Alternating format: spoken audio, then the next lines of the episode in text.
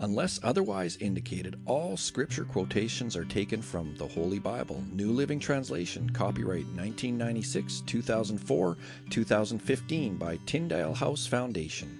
Used by permission of Tyndale House Publishers, Carroll Stream, Illinois, six zero one eight eight. All rights reserved. Today is January twenty-third. My name is Bill, and this is Bible in a Year with Bill. Welcome to my truck again. It is night shift here, and it is getting cold here in northern Alberta, Canada. You know, I've tried recording these things in my truck while the truck is running, but there's just way too much background noise. So this is the best way. I may need to pause because it gets cold in the truck, to start the truck and warm it up and then keep going and pause, and you know how it is. Anyway, my friends, today, like I say, is day twenty-three, and we're going to be reading from Exodus chapter six, seven, and eight, and then we're going to jump over to Luke and read chapter twenty-three. I apologize for any background noise, and my radio might be going off, and if it goes off, then I'll try to pause it and carry on. Anyway, let's get right into it. Exodus chapter six. Then the Lord told Moses, "Now you will see what I will do to Pharaoh when he feels the force of my strong hand. He will let the people go. In fact, he will force them to leave his land." And God said to Moses, "I am Yahweh, the Lord. I appeared to Abraham, to Isaac, and to Jacob as El Shaddai, God Almighty, but I did not reveal my name, Yahweh, to them. And I reaffirmed my covenant with them. Under its terms, I promised to give them the land of Canaan, where they were living as foreigners. You can be sure that I have heard the groans of the people of Israel, who are now slaves to the Egyptians, and I am well aware of my covenant with them. Therefore, say to the people of Israel, I am the Lord. I will free you from your oppression and will rescue you from your slavery in Egypt. I will redeem you with a powerful arm and great acts of judgment. I will claim you as my own people, and I will be your God. Then you will know that I am the Lord your God, who has freed you from your oppression in Egypt. I will bring you into the land I swore to give Abraham, Isaac, and Jacob. I will give it to you as your very own possession. I am the Lord." So Moses told the people of Israel what the Lord had said, but they refused to listen anymore. They had become too discouraged by the brutality of their slavery. Then the Lord said to Moses, "Go back to Pharaoh, the king of Egypt, and tell him to let the people of Israel leave his country." "But Lord," Moses objected, "my own people won't listen to me anymore. How can I expect Pharaoh to listen? I'm such a clumsy speaker." But the Lord spoke to Moses and Aaron and gave them orders for the Israelites and for Pharaoh, the king of Egypt. The Lord commanded Moses and Aaron to lead the people of Israel out of Egypt. These are the ancestors of some of the clans of Israel. The sons of Reuben, Israel's oldest son, were Hanok, Palu, Hezron, and Carmi. Their descendants became the clans of Reuben. The sons of Simeon were Jemuel, Jamin, Ohad, Jakin, Zohar, and Shaul. Shaul's mother was a Canaanite woman. Their descendants became the clans of Simeon. These are the descendants of Levi, as listed in their family records. The sons of Levi were Gershon, Kohath, and Merari. Levi lived to be one hundred thirty-seven years old. The descendants of Gershon include Libni and Shimei, each of whom became the ancestor of a clan. The descendants of Kohath included Amram, Izhar, Hebron, and Uziel. Kohath lived to be one hundred thirty-three years old. The descendants of Merari included Mahli and Mushi. These are the clans of the Levites, as listed in their family records. Amram married his father's sister Jochebed, and she gave birth to his sons Aaron and Moses. Amram lived to be one hundred thirty-seven years old. The sons of Izhar were Korah, Nepheg, and Zikri. The sons of Uziel were Mishael, Elzaphan, and Sithri. Aaron married Elisheba, the daughter of Aminadab and sister of Nashon, and she gave birth to his sons Nadab, Abihu, Eleazar, and Ithamar. The sons of Korah were Asir, Elkanah, and Abiasaph. Their descendants became the clans of Korah. Eleazar, son of Aaron, married one of his one of the daughters of Putiel, and she gave birth to his son Phinehas. These are the ancestors of the Levite families listed according to their clans. The Aaron and Moses named in this list are the same ones to whom the Lord said, "Lead the people of Israel out of the land of Egypt like an army." It was Moses and Aaron who spoke to Pharaoh, the king of Egypt, about leading the people of Israel out of Egypt.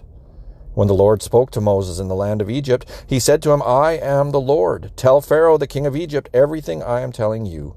But Moses argued with the Lord, saying, I can't do it. I'm such a clumsy speaker. Why should Pharaoh listen to me? Exodus chapter seven. Then the Lord said to Moses, Pay close attention to this. I will make you seem like God to Pharaoh, and your brother Aaron will be your prophet. Tell Aaron everything I command you, and Aaron must command Pharaoh to let the people of Israel leave his country. But I will make Pharaoh's heart stubborn so I can multiply my miraculous signs and wonders in the land of Egypt. Even then Pharaoh will refuse to listen to you. So I will bring down my fist on Egypt. Then I will rescue my forces, my people, the Israelites, from the land of Egypt with great acts of judgment. When I raise my power powerful hand and bring out the Israelites, the Egyptians will know that I am the Lord.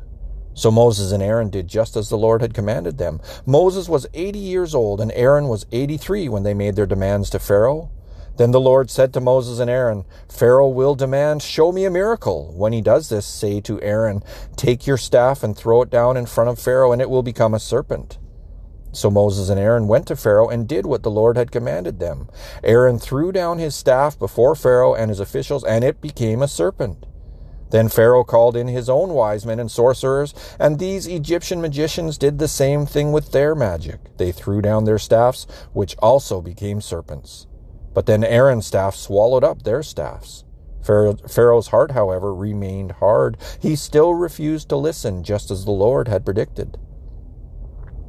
Then the Lord said to Moses, Pharaoh's heart is stubborn, and he still refuses to let the people go. So go to Pharaoh in the morning as he goes down to the river. Stand on the bank of the Nile and meet him there. Be sure to take along the staff that turned into a snake. Then announce to him, The Lord, the God of the Hebrews, has sent me to tell you, Let my people go so they can worship me in the wilderness. Until now you have refused to listen to him, so this is what the Lord says. I will show you that I am the Lord. Look, I will strike the water of the Nile with this staff in my hand, and the river will turn to blood. The fish in it will die, and the river will stink. The Egyptians will not be able to drink any water from the Nile.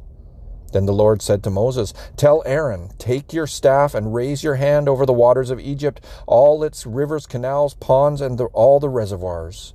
Turn all the water to blood. Everywhere in Egypt the water will turn to blood, even the water stored in wooden bowls and stone pots. So Moses and Aaron did just as the Lord commanded them. As Pharaoh and all of his officials watched, Aaron raised his staff and struck the water of the Nile. Suddenly the whole river turned to blood. The fish in the river died, and the water became so foul that the Egyptians couldn't drink it. There was blood everywhere throughout the land of Egypt. But again the magicians of Egypt used their magic, and they too turned water into blood. So Pharaoh's heart remained hard. He refused to listen to Moses and Aaron, just as the Lord had predicted. Pharaoh returned to his palace and put the whole thing out of his mind. Then all the Egyptians dug along the riverbank to find drinking water, for they couldn't drink the water from the Nile. Seven days passed from the time the Lord struck the Nile. Exodus chapter eight. Then the Lord said to Moses, Go back to Pharaoh and announce to him, This is what the Lord says, Let my people go so they can worship me. If you refuse to let them go, I will send a plague of frogs across your entire land. The Nile River will swarm with frogs. They will come up out of the river and into your palace, even into your bedroom and onto your bed. They will enter the houses of your officials and your people. They will even jump into your ovens and your kneading bowls. Frogs will jump on you, your people, and all your officials.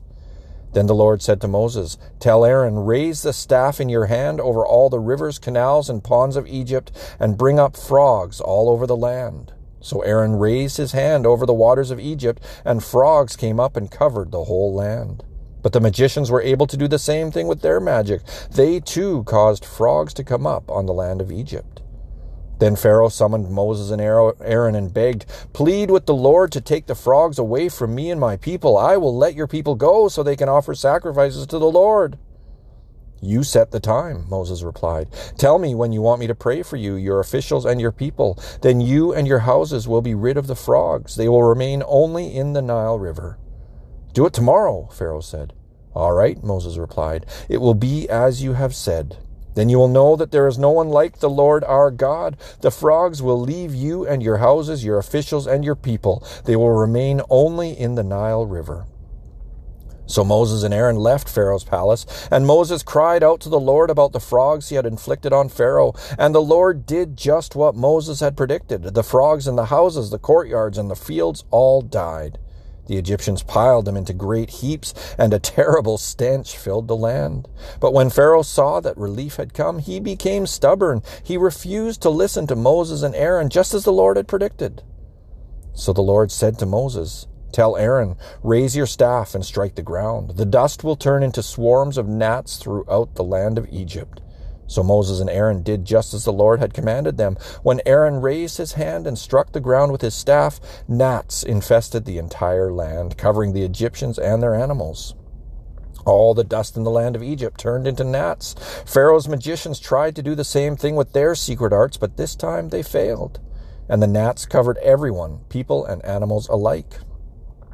"This is the finger of God," the magicians exclaimed to Pharaoh. But Pharaoh's heart remained hard. He wouldn't listen to them, just as the Lord had predicted. Then the Lord told Moses, "Get up early in the morning and stand in Pharaoh's way as he goes down to the river. Say to him, 'This is what the Lord says. Let my people go so they can worship me. If you refuse, then I will send swarms of flies on you, your officials, your people, and all the houses. The Egyptian homes will be filled with flies, and the ground will be covered with them. But this time I will spare the region of Goshen where my people live. No flies will be found there. Then you will know that I am the Lord and that I am present even in the heart of your land. I will make a clear distinction between my people and your people. This miraculous sign will happen tomorrow." And the Lord did just as he had said. A thick swarm of flies filled Pharaoh's palace and the houses of his officials. The whole land of Egypt was thrown into chaos by the flies. Pharaoh called for Moses and Aaron. "All right, go ahead and offer sacrifices to your God," he said, "but do it here in this land." But Moses replied, "That wouldn't be right. The Egyptians detest the sacrifices that we offer to the Lord our God. Look, if we offer our sacrifices here where the Egyptians can see us, they will stone us. We must take a three-day trip into the wilderness to offer sacrifices to the Lord our God, just as he has commanded us." "All right, go ahead," Pharaoh replied. "I will let you go into the wilderness to offer sacrifices to the Lord your God, but don't go too far away. Now hurry and pray for me." Moses answered, "As soon as I leave you, I will pray to the Lord, and tomorrow the swarms of flies will disappear from you and your officials and all your people. But I am warning you, Pharaoh, don't lie to us again and refuse to let the people go to sacrifice to the Lord." So Moses left Pharaoh's palace and pleaded with the Lord to remove all the flies. And the Lord did as Moses asked and caused the swarms of flies to disappear from Pharaoh, his officials, and his people. Not a single fly remained, but Pharaoh again became stubborn and refused to let the people go. Luke chapter twenty-three. Then the entire council took Jesus to Pilate, the Roman governor. They began to state their case. "This man has been leading our people astray by telling them not to pay their taxes to the Roman government and by claiming he is the Messiah, a king." So Pilate asked him, "Are you the king of the Jews?" Jesus replied, "You have said it." Pilate turned to the leading priests and to the crowd and said, "I find nothing wrong with this man." Then they became insistent. "But he is causing riots by his teaching wherever he goes, all over Judea, from Galilee to Jerusalem." "Oh, is he a Galilean?" Pilate asked. When they said that he was, Pilate sent him to Herod Antipas, because Galilee was under Herod's jurisdiction, and Herod happened to be in Jerusalem at the time. Herod was delighted at the opportunity to see Jesus because he had heard about him and had been hoping for a long time to see him perform a miracle. He asked Jesus question after question, but Jesus refused to answer. Meanwhile, the leading priests and the teachers of religious law stood there shouting their accusations. Then Herod and his soldiers began mocking and ridiculing Jesus. Finally, they put a royal robe on him and sent him back to Pilate. Herod and Pilate, who had been enemies before, became friends that day. Then Pilate called together the leading priests and other religious leaders along with the people, and he announced his verdict. "You brought me this man to me, accusing him of leading a revolt. I have examined him thoroughly on this point in your presence and find him innocent. Herod came to the same conclusion and sent him back to us. Nothing this man has done calls for the death penalty. So I will have him flogged, and then I will release him. Then a mighty roar rose from the crowd, and with one voice they shouted, Kill him, and release Barabbas to us. Barabbas was in prison for taking part in an insurrection in Jerusalem against the government, and for murder. Pilate argued with them because he wanted to release Jesus, but they kept shouting, Crucify him! Crucify him! For the third time he demanded, Why? What crime has he committed? I have found no reason to sentence him to death, so I will have him flogged, and then I will release him. But the mob shouted louder and louder, demanding that Jesus be crucified, and their voices prevailed. So Pilate sent Jesus to die as they demanded. As they had requested, he released Barabbas, the man in prison for insurrection and murder, but he turned Jesus over to them to do as they wished.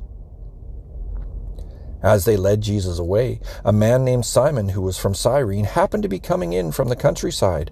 The soldiers seized him and put the cross on him and made him carry it behind Jesus. A large crowd trailed behind, including many grief-stricken women. But Jesus turned to them, turned and said to them, Daughters of Jerusalem, don't weep for me, but weep for yourselves and for your children. For the days are coming when they will say, Fortunate indeed are the women who are childless, the wombs that have not borne a child, and the breasts that have never nursed. People will beg the mountains, fall on us, and plead with the hills, bury us. For if these things are done when the tree is green, what will happen when it is dry? Two others, both criminals, were led out to be executed with him. When they came to a place called the Skull, they nailed him to the cross, and the criminals were also crucified, one on his right and one on his left. Jesus said, Father, forgive them, for they don't know what they are doing. And the soldiers gambled for his clothes by throwing dice. The crowd watched, and the leaders scoffed. He saved others, they said. Let him save himself if he is really God's Messiah, the chosen one. The soldiers mocked him too by offering him a drink of sour wine. They called out to him, If you are the king of the Jews, save yourself. A sign was fastened above him with these words, This is the King of the Jews. One of the criminals hanging beside him scoffed, So you're the Messiah, are you? Prove it by saving yourself and, and us too while you're at it. But the other criminal protested, Don't you fear God even when you have been sentenced to die? We deserve to die for our crimes, but this man hasn't done anything wrong. Then he said, Jesus, remember me when you come into your kingdom. And Jesus replied, I assure you today, you will be with me in paradise. By this time it was about noon, and darkness fell across the whole land until three o'clock. The light from the sun was gone, and suddenly the curtain in the sanctuary of the temple was torn down the middle. Then Jesus shouted out, Father, I entrust my spirit into your hands. And with those words he breathed his last. When the Roman officer overseeing the execution saw what had happened, he worshipped God and said, Surely this man was innocent. And when all the crowd that came to see the crucifixion saw what had happened, they went home in deep sorrow. But Jesus' friends, including the women who had followed him from Galilee, stood at a distance watching. Now there was a good and righteous man named Joseph. He was a member of the Jewish high council, but he had not agreed with the decision and actions of the other religious leaders. He was from the town of Arimathea in Judea, and he was waiting for the kingdom of God to come. He went to Pilate and asked for Jesus' body. Then he took the body down from the cross and wrapped it in a long sheet of linen cloth and laid it on a new, in a new tomb that had been carved out of rock. This was done late on Friday afternoon, the day of preparation, as the Sabbath was about to begin. As his body was taken away, the women from Galilee followed and saw the tomb where his body was placed. Then they went home and prepared spices and ointments to anoint his body. But by the time they were finished, the Sabbath had begun, so they rested as required by the law.